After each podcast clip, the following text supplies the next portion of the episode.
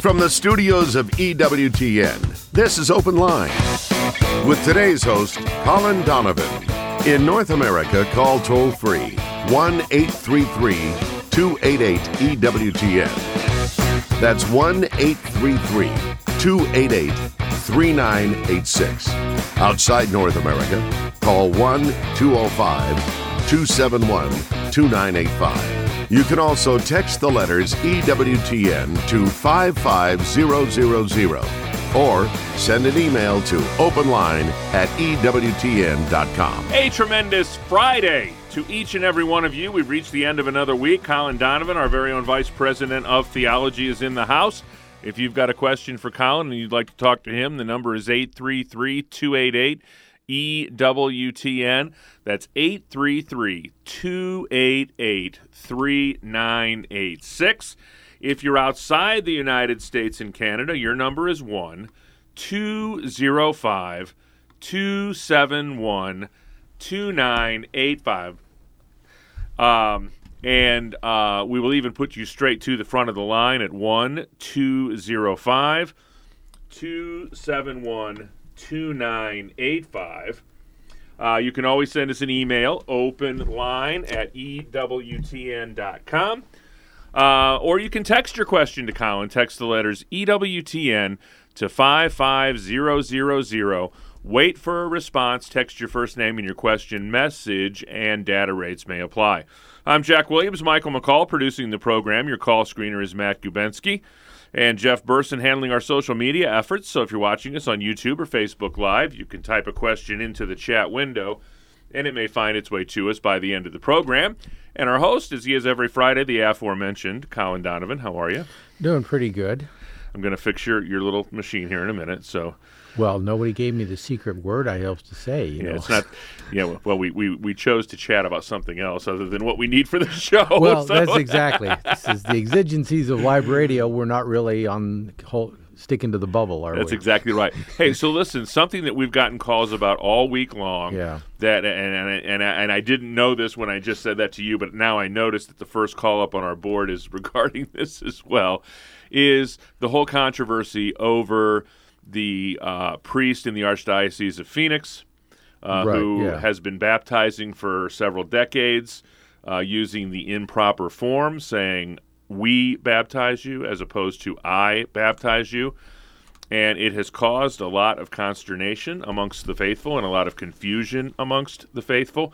So I thought it'd be a good idea at the beginning of the program to not only talk about this specific incident and the ramifications for those who have been quote unquote baptized by this priest over Right, the years and then also just talk in general about the importance of the form and matter of the sacraments. Right. I, I think that's upset a lot of people because, you know, first of all, human beings as we are, we're probably going to start thinking, well, is my baptism valid or not? You know, there are obviously those people who have identified a problem in their baptism or thought there was, and it's later been proven to be correct. You know, but I, I think the first thing to say up front is I don't think we need to all go and agonize whether we were really baptized. Uh, th- that would be one element of it the church has a lot of presumptions, obviously, in its uh, in its decisions, and that is that priests will use the proper matter and form and intention. They will, in celebrating the mass, they will use the words given by the church in adder, uh, for absolution. Uh, they will perform all the sacraments according to the the norms of the church, and that's going to be the impro- presumption until some evidence arises that that's not the case. And I think that's uh, this is this has been the case for a couple thousand years now, so it's not like this is like a new emergent problem. I think certainly historically it's a bit more of a problem because there was a definite question, I think, in laxity in, in seminary formation uh, after the council, uh, where every, you know, sort of the, the spirit of happiness and joy and the evangelization was more about community and, and all of that. And forgetting the fact that the church is dependent upon divine revelation. Uh, you know, we're unlike physics, where we have laws worked out over centuries by Newton and Einstein and, and many others over the over time. Uh, and those laws are applied faithfully, you know, in, in sending a rocket to the moon or the Mars, if you didn't follow those laws, you wouldn't get to your destination. Well, the church's laws are divine revelation as given through sacred scripture and sacred tradition, as St. Paul tells us. And in from those two sources, the church says that baptism is baptism by water, that's the sign. It's using the formula that Christ gives in Matthew 28 was he said go baptize in the name of the Father and of the Son and of the Holy Spirit. Uh, now, what goes with that go? There's no complete formula there. But the church very quickly began to understand, and we find this in the fathers, that it's not the individual who baptizes, whether he's a priest or a layman in an emergency. It's Christ who baptizes in every single case. And Paul even emphasizes that in a controversy regarding people who are baptizing in the name of Peter and Apollos and even Paul. No, that's not what we do. We don't even baptize in the name of Jesus. We baptize in the name of the Father and of the Son and of the Holy Spirit. One name, because there's one divine nature, God, and three persons, and so each one is named individually. So formulas that are not expressing that idea of Christ baptizing uh, in that way are general are ruled to be to be false. And an example of that would be I baptize in the name of Father, Son, and Holy Spirit, because there you're not naming the persons. Uh, there are other ceremonial aspects of it, the threefold pouring and the threefold immersion, that sort of reinforce that, but in the words, it, it needs to say that as well. And so, those kinds of things, when they're discovered, the church says, you know, wait a minute. We can't really, you know, that can't be accepted. We have to stick to what has been revealed through sacred scripture and sacred tradition. That's the, the what the church relies upon. So all those downstream sacraments from an invalid baptism are are also invalid. Uh, we learn in John 3 that baptism is the door to eternal life. That means it's the door to the church, it's the door to the sacraments, uh, it's the door that gets us into Christ through baptism, in, into his death and rising in his, uh, his new life, his resurrection. And so we can't skip that step and say, well, the others are okay. But in fact, all of the sacraments are fairly easily corrected if it's ever identified that there was, you know, a problem in their celebration. Uh, and so I think if people have a genuine concern that's not motivated by sort of a scrupulous concern that, well, all these priests were doing this in the 70s and 80s or whenever. I don't think that's the case. I think some were out of misplaced desire to be more inclusive and communitarian in their approach to welcome people into the local community, not remembering that it's the universal community of the redeemed, it's the mystical body of Christ. It's not their community, it's Christ's community. Uh, and so those things have to be corrected. Uh, but I don't think it's otherwise something that is you know, other than those individual cases, it's it's not going to be a major crisis in the church unless you yourself are personally affected by it. Then, of course, it's a big deal and it needs to be resolved. Um, and then the same sort of an idea applies across the sacramental spectrum, huh? It it does. Uh, you would realize, of course, obviously, if you went to a single mass and the priest forgot words or something like that, and it was not a valid mass, then that would, you know, mass is one time, and then the next day you can receive again or go to another mass. Uh, absolution, you could always confess again. Um, so with some of those things, marriage pretty much takes care of itself because if a Catholic is married to a non Christian and the non Christian is baptized, that natural marriage, that bond of marriage, which is from a natural institution by God, is raised to the sacrament simply by the baptism of the other spouse. So, likewise, in this case, people who believe themselves to be in a sacramental marriage, it would be the instant the unbaptized person was baptized. Uh, so, confirmation would have to be redone, and as his priest in Detroit found, his his orders of diaconate and priesthood had to be redone, as well as confirmation and his original baptism. We're just getting started on a Friday edition of EWTN's Open Line. If you'd like to be part of the program, our toll free phone number is 833 288 EWTN. It's a free phone call anywhere in North America. 833 288 3986. If you're outside the United States and Canada, that number is 1 205 271 2985. And if you are outside of North America, we'll even put you straight to the front of the line at 1 205 271 2985. You can always send us an email. That email address is openline at ewtn.com. That's openline at ewtn.com. And put Friday or Colin Donovan in the subject line, and we'll get it to the appropriate location. Or you can even text your question. Text the letters EWTN to 55000. Wait for a response. Text your first name and your question message, and data rates may apply. It's EWTN's Open Line Friday with Colin Donovan.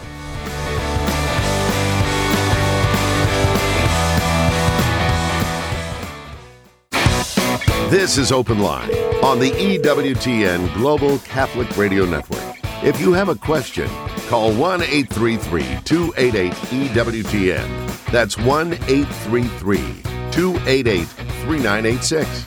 Outside North America, call 1 205 271 2985. Or send us an email to openline at EWTN.com. You know, we like to get our Franciscan groove on around here at EWTN. Mother Angelica obviously was a Poor Clare Franciscan nun. We have Franciscan friars that roam around the campus, uh, virtually unabated. Nobody corrals them, as far as I know, And uh, in a good sense. We're going to help you get your St. Francis groove on with a beautiful statue of St. Francis of Assisi. It's crafted of fiberglass and it's beautifully hand painted and imported from Peru. St. Francis stands peacefully with his hands crossed across his chest, cradling a cross. Stack of books and a white dove sitting on them rests at his feet. And this statue measures a beautiful 16 inches high and comes with a removable gold wire halo, unlike Colin Donovan, who has a permanent halo. And uh, it's available now at EWTN's religious catalog. That's EWTNRC.com. Free standard shipping right now on orders, online orders of uh, $75 or more. That's standard shipping in the continental U.S. only. Use the code FREE at checkout. 833 288 EWTN is our toll free number. 833 288 3986. First up today is Joan in the great state of New Jersey, listening on the EWTN app. Joan, you have a deep thinking six year old. I do. She has lots of great questions. And yesterday um, she asked, Did God create heaven? Uh, yes and no. Um, there are three ways in which we can distinguish uh, he- the, the word being used for heaven there.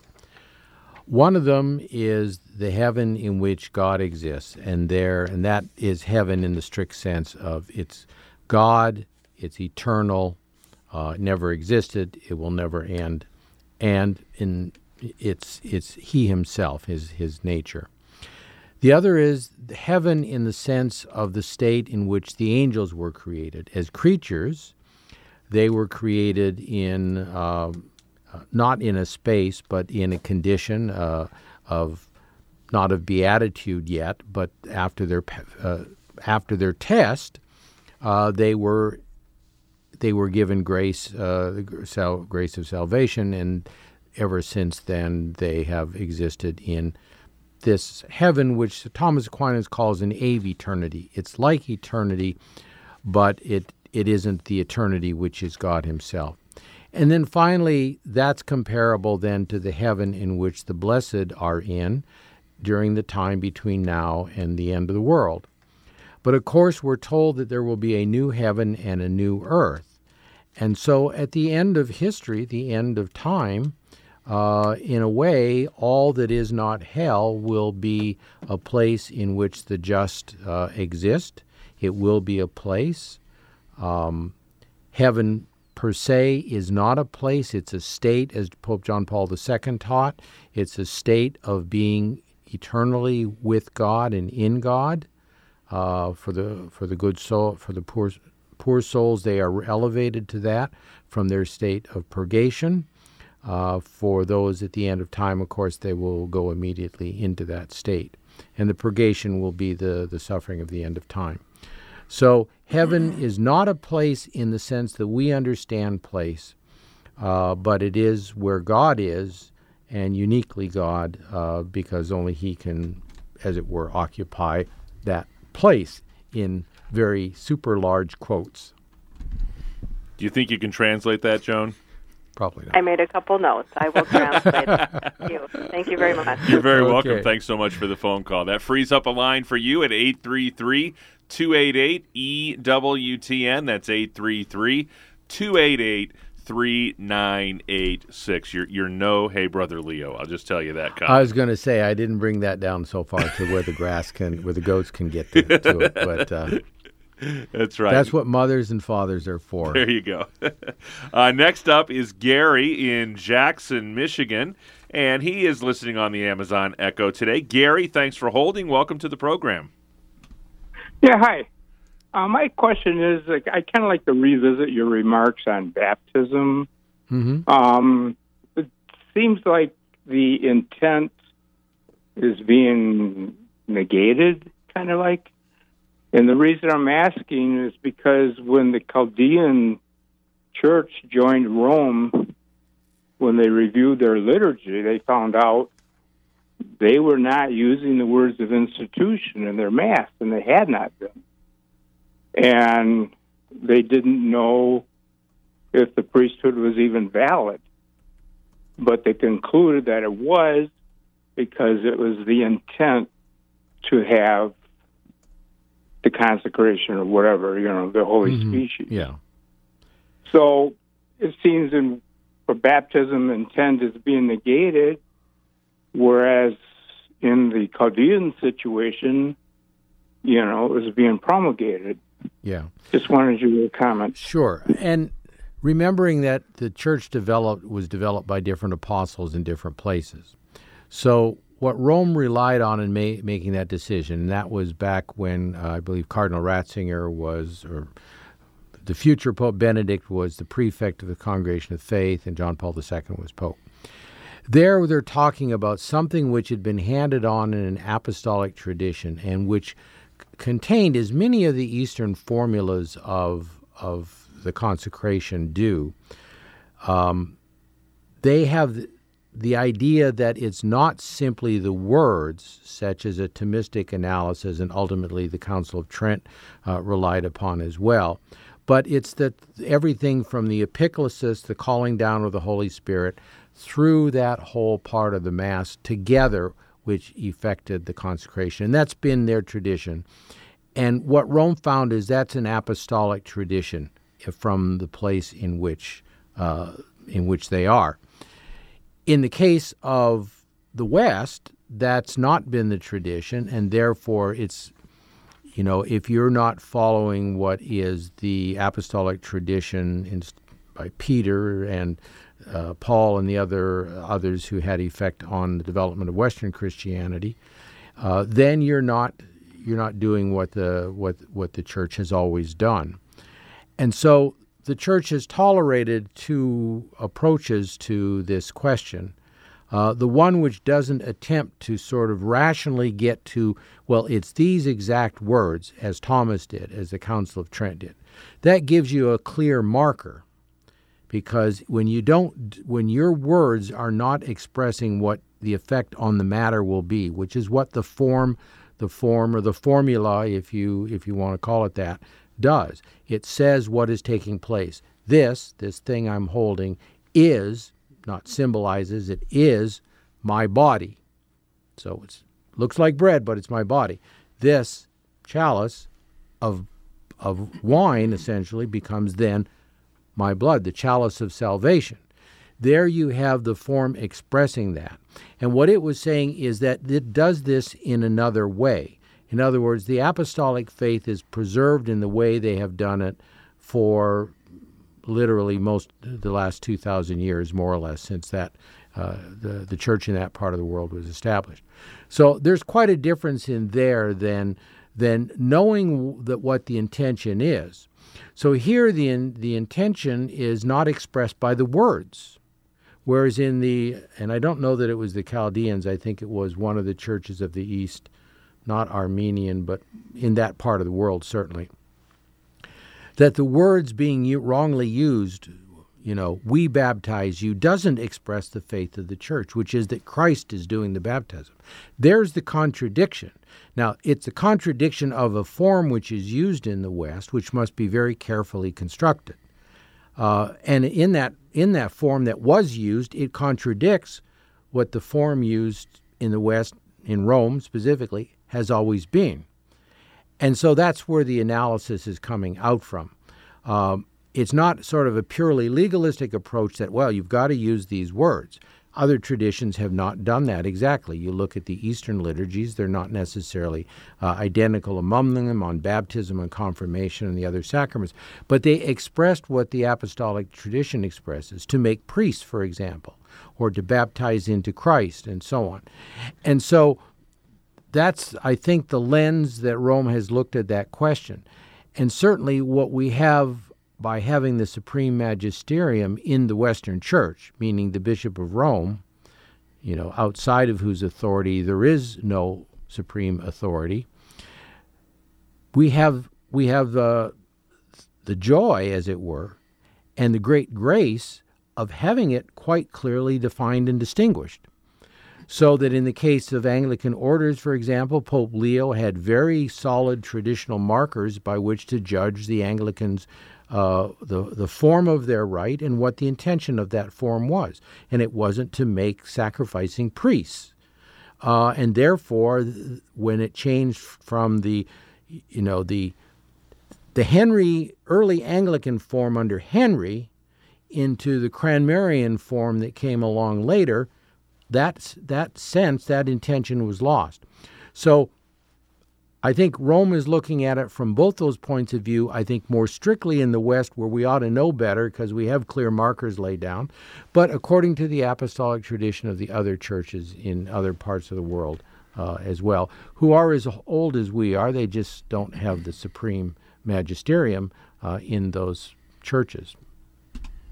Thanks so much, Gary. We appreciate the phone call today. 833 288 EWTN. It's our toll free number. It's a free phone call anywhere in North America. We've got a couple of open phone lines and plenty of time for your calls at 833 288 EWTN. We'll head next to Jerry in Naples, Florida, listening on Sirius XM Channel 130. Jerry, you're on with Colin Donovan. Hi, good afternoon. Thank you for taking my call. You're welcome. Uh, that that was a question or a lecture. I'm not sure what the previous individual was, but my question is going to be much uh, more simpler. Okay. My mom was was a nurse back in the 1950s, and she worked in Babies Hospital in Columbia University in New York. Mm-hmm. she told me that when the babies were born, very common practice that all the nurses would immediately baptize the babies with a little bit of water or even their saliva. I have two grandchildren, and their parents haven't really gone through the process of going through the ceremony. So I privately um, baptized them with water. I know it's obviously not uh, taking the place of the ceremony, but is that child considered baptized? Okay. Well, I can't let the first comment pass because baptism with saliva is not baptism. That's uh, the first point. Uh, and yeah, the practice of nurses, uh, when they know that the parents want a child uh, who may be born in extremis to baptize them. I think it was only done when a child was born in extremis and, and d- danger of not surviving the birth or, or shortly. Uh, and, and then you let's wrap up the rest of the answer here in yeah. just one second, and we'll also talk to Carolyn, Sean, Dave, and Jarrett. We've got plenty of time for your calls as well on a Friday edition of EWTN's Open Line. Um, a Friday edition of EWTN's Open Line. That's good enough. 833 288 EWTN is our toll free number. 833 288 3986.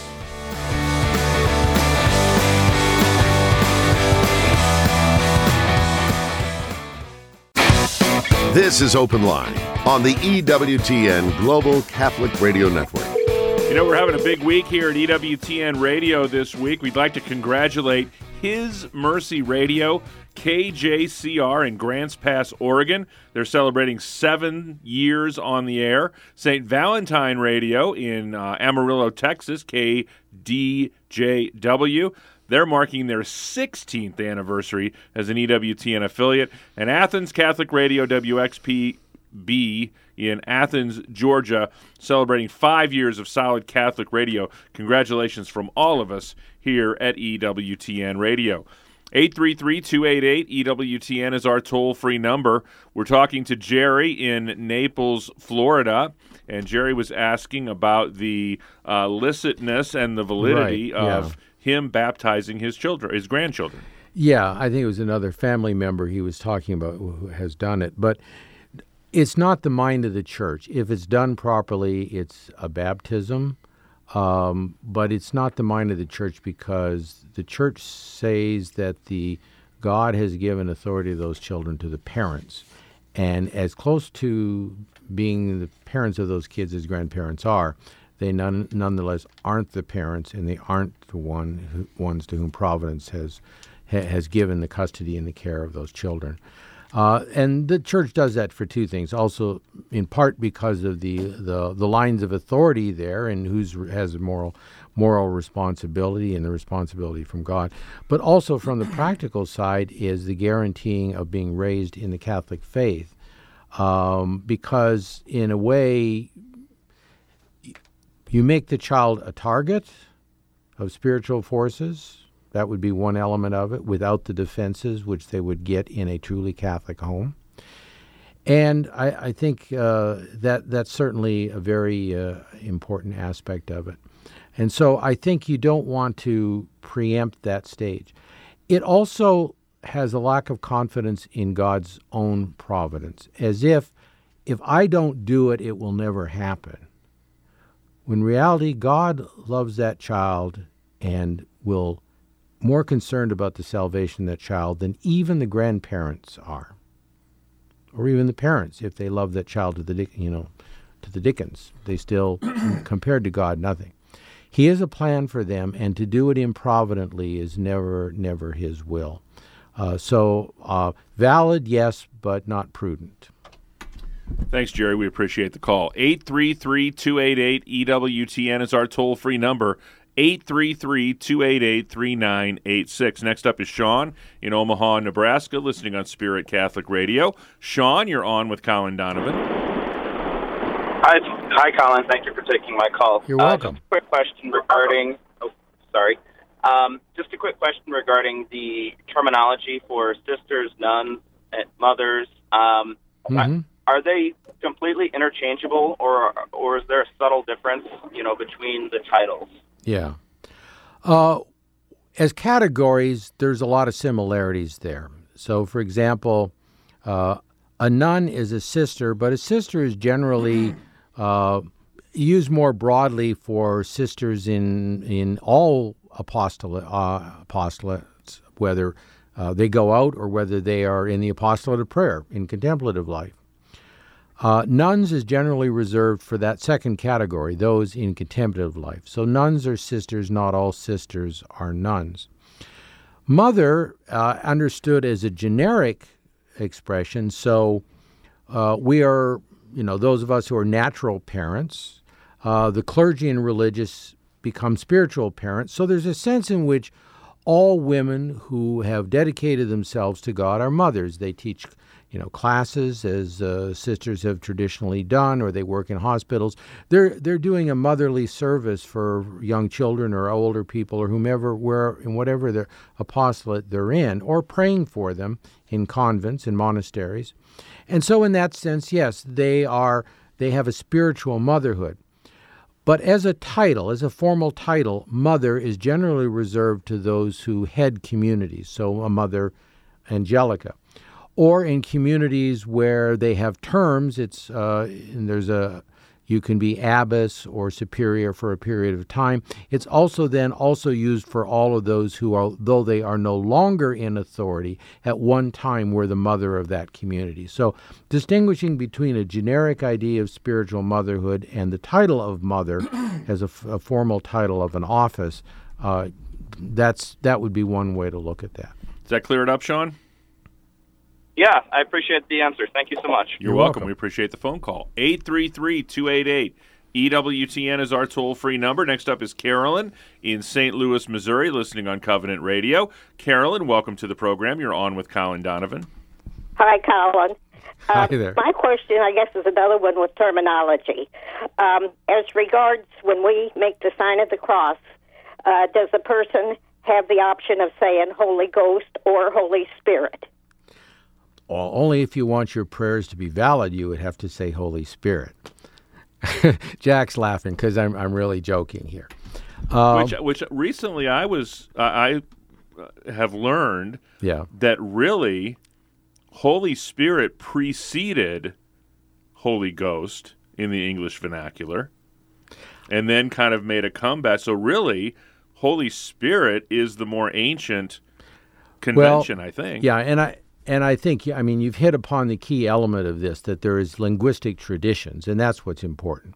The Latin tradition is Spiritus Sanctus, Spiritus that comes uh, taken from uh, uh, you know earlier usages, and the Spirit uh, in in this case comes into English. Uh, as spirit, it comes into the Romance languages as some variation of spirit. Uh, but with the Anglo Saxon invasion of England, they brought that old German or Frisian or whatever they brought over. And, Geist. and it's Heilige Geist in, in German today, in modern German. And so that's where that's where the ghost makes its way for a spirit. So ghosts are, are what we use. We say ghost if human spirits, or maybe poltergeist for mischievous spirits. So all of those words are Germanic uh, in origin. But no, as far as your prayer goes, uh, a lot of older people still, because the Mass used to say Holy Ghost, our prayers, you know, uh, I was tr- trying to solve a problem for one of our departments here recently regarding, uh, you know, some uh, an ancient prayer and what the verbiage was. Well, the all the old books before about 1960 all say Holy Ghost in the name of the Father, Son, and Holy Ghost. The breviaries, the prayer books, and other things. Uh, I'm sure the Missal as well. So. Uh, that's perfectly fine, but it's just another linguistic tradition for the same reality of the third person of the Holy Trinity. Does that put your heart at rest, Carolyn? Well, I certainly uh, appreciate that explanation. But the reason I had the question was because now I myself I say Holy Spirit, but I do know Catholics who think that we must say Holy Ghost. Well, I think they would be wrong because, uh, if anything, uh, I think more traditional Catholics would probably approve of the Latin usage, and Holy Spirit is closer to the Latin usage. It's not intervened through by way of Latin to German to English to us.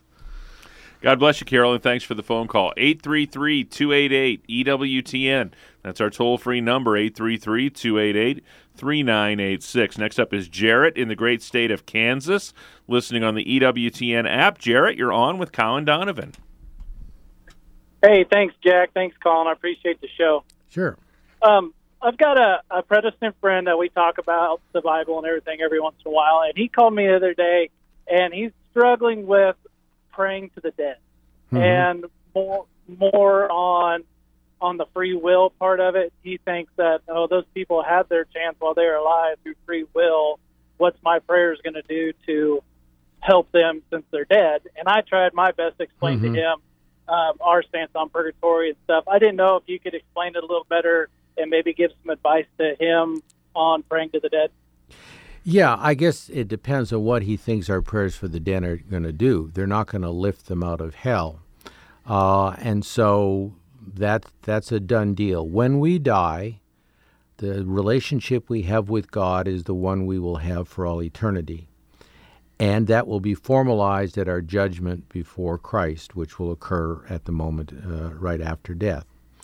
Now, uh, we have the conundrum of as I'm dying, or let's say I die suddenly, and I recognize already that I'm sort of a flawed person. I'm a good person. I I love the Lord. I try to do you know well by what He has asked me to do in life to keep His commandments and so on. You know, but I have all these faults. Uh, are those suddenly removed? Or am I a human being in my human nature, having been affected by this? God also respects that.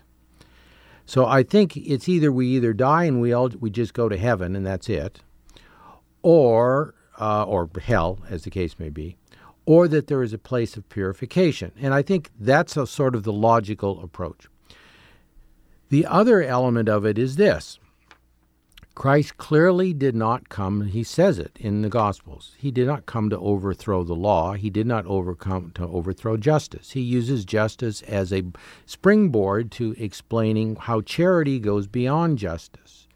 You know, turning the other cheek. It's not that it would be just wouldn't be just to slug the guy, but to turn the other cheek is to uh, to show virtue and tolerance and patience, and maybe find another way, another teachable moment to bring this person to truth. So he uses charity as a perfection of justice. And I think that's another prism lens that we can look at through this. So now when we go to the sort of the greatest praise of charity and of virtue humanly ever given, humanly or divinely, and that is the Sermon on the Mount. Jesus talks about justice. He talks about settle with the judge. Who's he talking about? Is he talking about Judge Smith down here at the county court? No, I don't think so. He's the judge. So you could put in there when you go before the judge, settle on the way before you arrive at my court. Because if you haven't played the last penny, what does that mean? If you haven't settled all the debts of justice, you are put into prison. Was prison a place of rehabilitation, of correction? And you will come out of it when that is done. That's purgatory. There's a real but weak foundation in the Jewish law, in the Jewish practices. We see that in the books of Maccabees, which the early reformers threw out precisely because it's contradicted most of their positions on this point but also because it was weak and it needed it needed the church to and the, and the tradition of the church to amplify this. And that is the idea of making sacrifice and prayer for the dead, as as Judas Maccabeus did.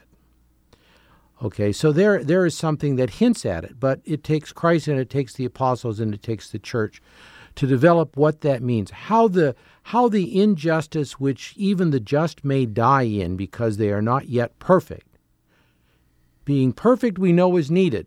Be perfect as the Heavenly Father is perfect, he said on that same occasion. And John reinforces that at the end of the Bible. Nothing impure shall enter into the heavenly Jerusalem. So I'm a good guy, but I wouldn't say that I'm as pure as, you know, iron that's gone through the fire, you know, as uh, purifying the sons of Levi or any of the other scriptural allusions. That's going to need work. And that's why we all need to think about in this life, we either pay those de- debts, those little debts, those blemishes on our record, or we will pay for them afterwards. And again, Christ can't be talking about hell because we get out of it. So, granted, Catholics have the advantages of the church authority and the long tradition to lay this out and to give lend its weight to belief in it. And the non-Catholic has to sort of reason through it and get to something that well, I can, you know, he can get his hands on and say. And I, I hope that gives him something to get his hands on. But it's logical. It's consistent with the whole tenor of, of Christ's ministry that he's not d- destroying justice, he is perfecting it. And how's that perfected? By grace, by love. And that's exactly what perfects us in purgatory God's love, God's grace to make us perfect to enter into the heavenly Jerusalem. Be sure to check out Conversations with Consequences this Saturday morning at 7 a.m. Eastern Time. Dr. Christie, Christie and the Catholic Association colleagues of hers, Ashley McGuire and Lee Sneed, discuss Walking with Moms in Need, a parish driven pro life ministry spearheaded by the USCCB to help moms to be choose life with confidence. That's Conversations with Consequences this Saturday, 7 a.m. Eastern Time, right here on EWTN Radio. Next up is Dave in Cincinnati, Ohio, listening on Sacred Heart Radio. Dave, you're on with Colin Donovan. Hey, you guys. I wanted to uh, uh, wish you and your listeners uh, terrific health and many more great memories uh, here at, in life. Thank you. Well, hey, you're worth it. I don't care what I say behind your back or on this side of the phone. uh, just, just being uh, joking. Um, uh, a friend of mine, we've been going round and round about. He's under the belief because St. Paul wrote a letter to one of the churches about God uh, bringing down a strong delusion on the people.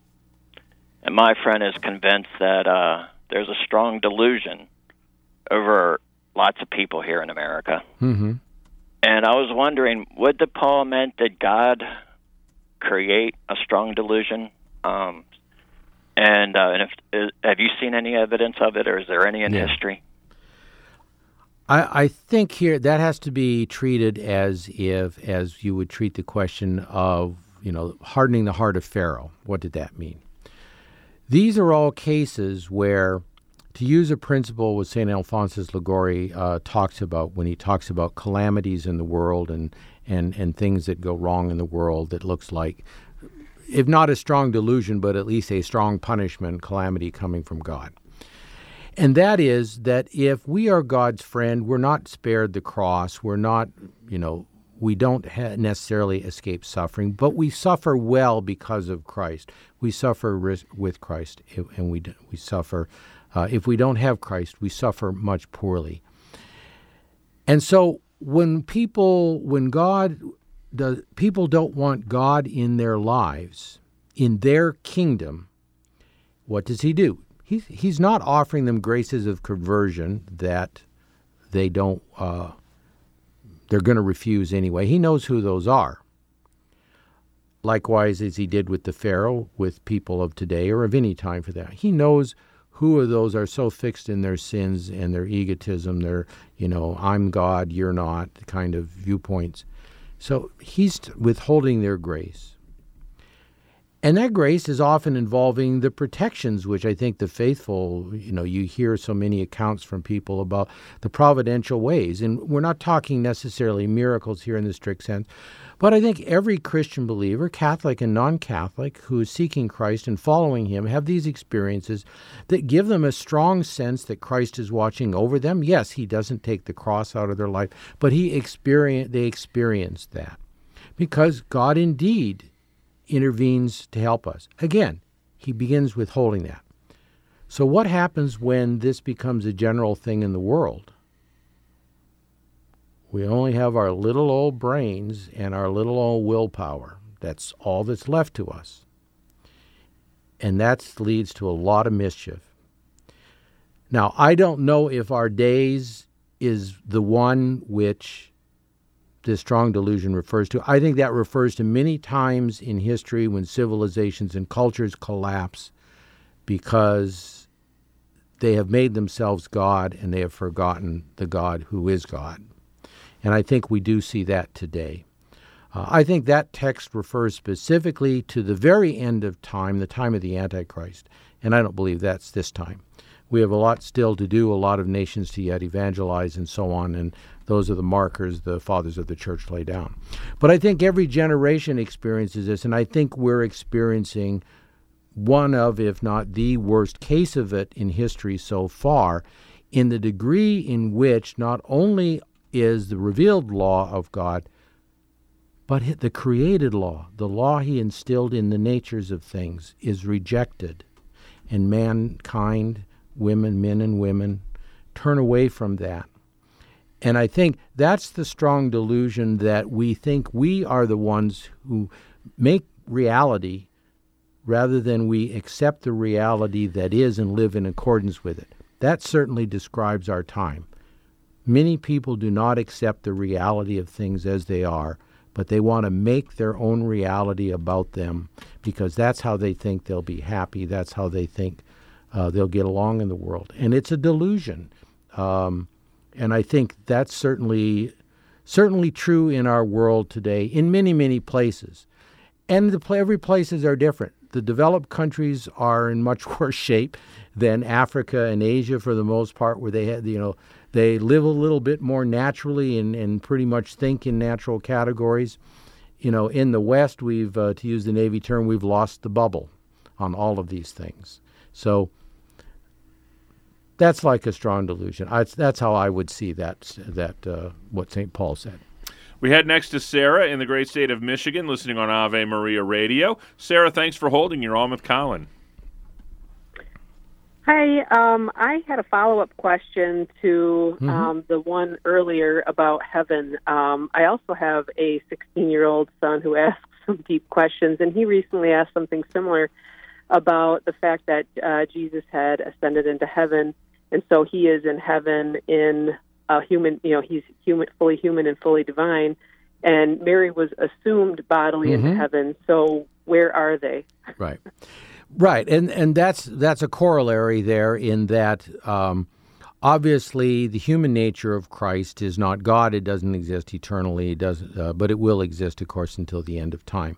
So bodies are in places. So John Paul II, when speaking of this, heaven in the sense of the divine, the beatitude we'll have with the vision of God, is is not a place. Christ, by the general consent of the fathers and doctors of the church, although modern theologians and some clerics I've heard won't buy into this, Christ had the beatific vision while he walked this earth because in his human soul he could see he could uh, was filled with the divine nature to the extent that a, crea- a creature can be. Um, and when and when there's a new heavens and new earth, and for those who are already died without their bodies, that's true of them now also. They have the beatific vision, which is an intellectual vision, it's in the soul. It's the filling of the intellect and will with the truth and the love of God to, to its capacity. One capacity for Our Lady, another one for, you know, the person who just squeaks in the door, as it were. But it's that filling, and that's not incompatible with being in the body, as the incarnation showed. And so we will have something like that. But that doesn't make heaven a place because heaven was wherever Christ went. The kingdom of God is among you. Uh, it is, in, a, in that sense, prefigured already in the church in the just because we're united with God in our souls and we're walking around on the planet and doing things. Uh, to that extent, the kingdom is already here and the, in, the, in the church but it won't be fully here until the renewal of the of the physical heavens and earth at the end of time. Uh, so, it like a lot of things in theology, we're left with nuance of well, it's not a place strictly speaking, but we, our bodies must be in a place, and therefore, place can be associated with it. And I think the prime example of that is the incarnation in Christ Himself. And quickly, we'll head to Pete in Lancaster, Ohio uh, listening on St. Gabriel Radio. Pete, just a couple minutes left with Colin. What's your question? Uh, good afternoon. I just had a quick question um, in regards to the recent issues we've had with some invalid Mm-hmm. baptisms, um, uh, like the one in Arizona, and then I believe Sure. it was San Diego. Mm-hmm. A friend of mine had asked me about it, and and I explained to him how you know the the other sacraments, you know, if it's invalid based on the baptism, the other ones are invalid also, and it has to be redone. His question was, what if someone had had an invalid baptism and maybe died, you know, a, a young at a, at a younger time before they were able to recognize or know that that was invalid and get it get it um, redone, Yeah. validated. Sure. Well, the church has, has always accepted the, the baptism of intention. So the martyrs who were still catechumens were uh, can you know God's not going to say you know tut tut tut you didn't you know you didn't do the right things, you didn't get baptized quick enough. No, they're on their way, and likewise a person who in the church they're baptized, they're practicing the faith. uh, there's no there's no question of their intention to be baptized, even though a human being failed to do what they were supposed to do. So I think we safely leave, leave that matter to God and that they will be in, in heaven as a consequence of that, based on other categories like the catechumens that we've seen. Uh, and I think uh, my own personal speculation on this is this is true also of the unborn, of miscarriages in Catholic families, where the parents who have authority over the children um, have, have intended to baptize them. Now, the Pope has not called me and said, You're right, Colin, we're going to put that into the catechism, but that's my explanation and speculation. He doesn't have a bat phone to Colin's office? No, no, I don't think so. Oh, well, okay. Shatter all my illusions of you, Colin. have a great weekend. you too.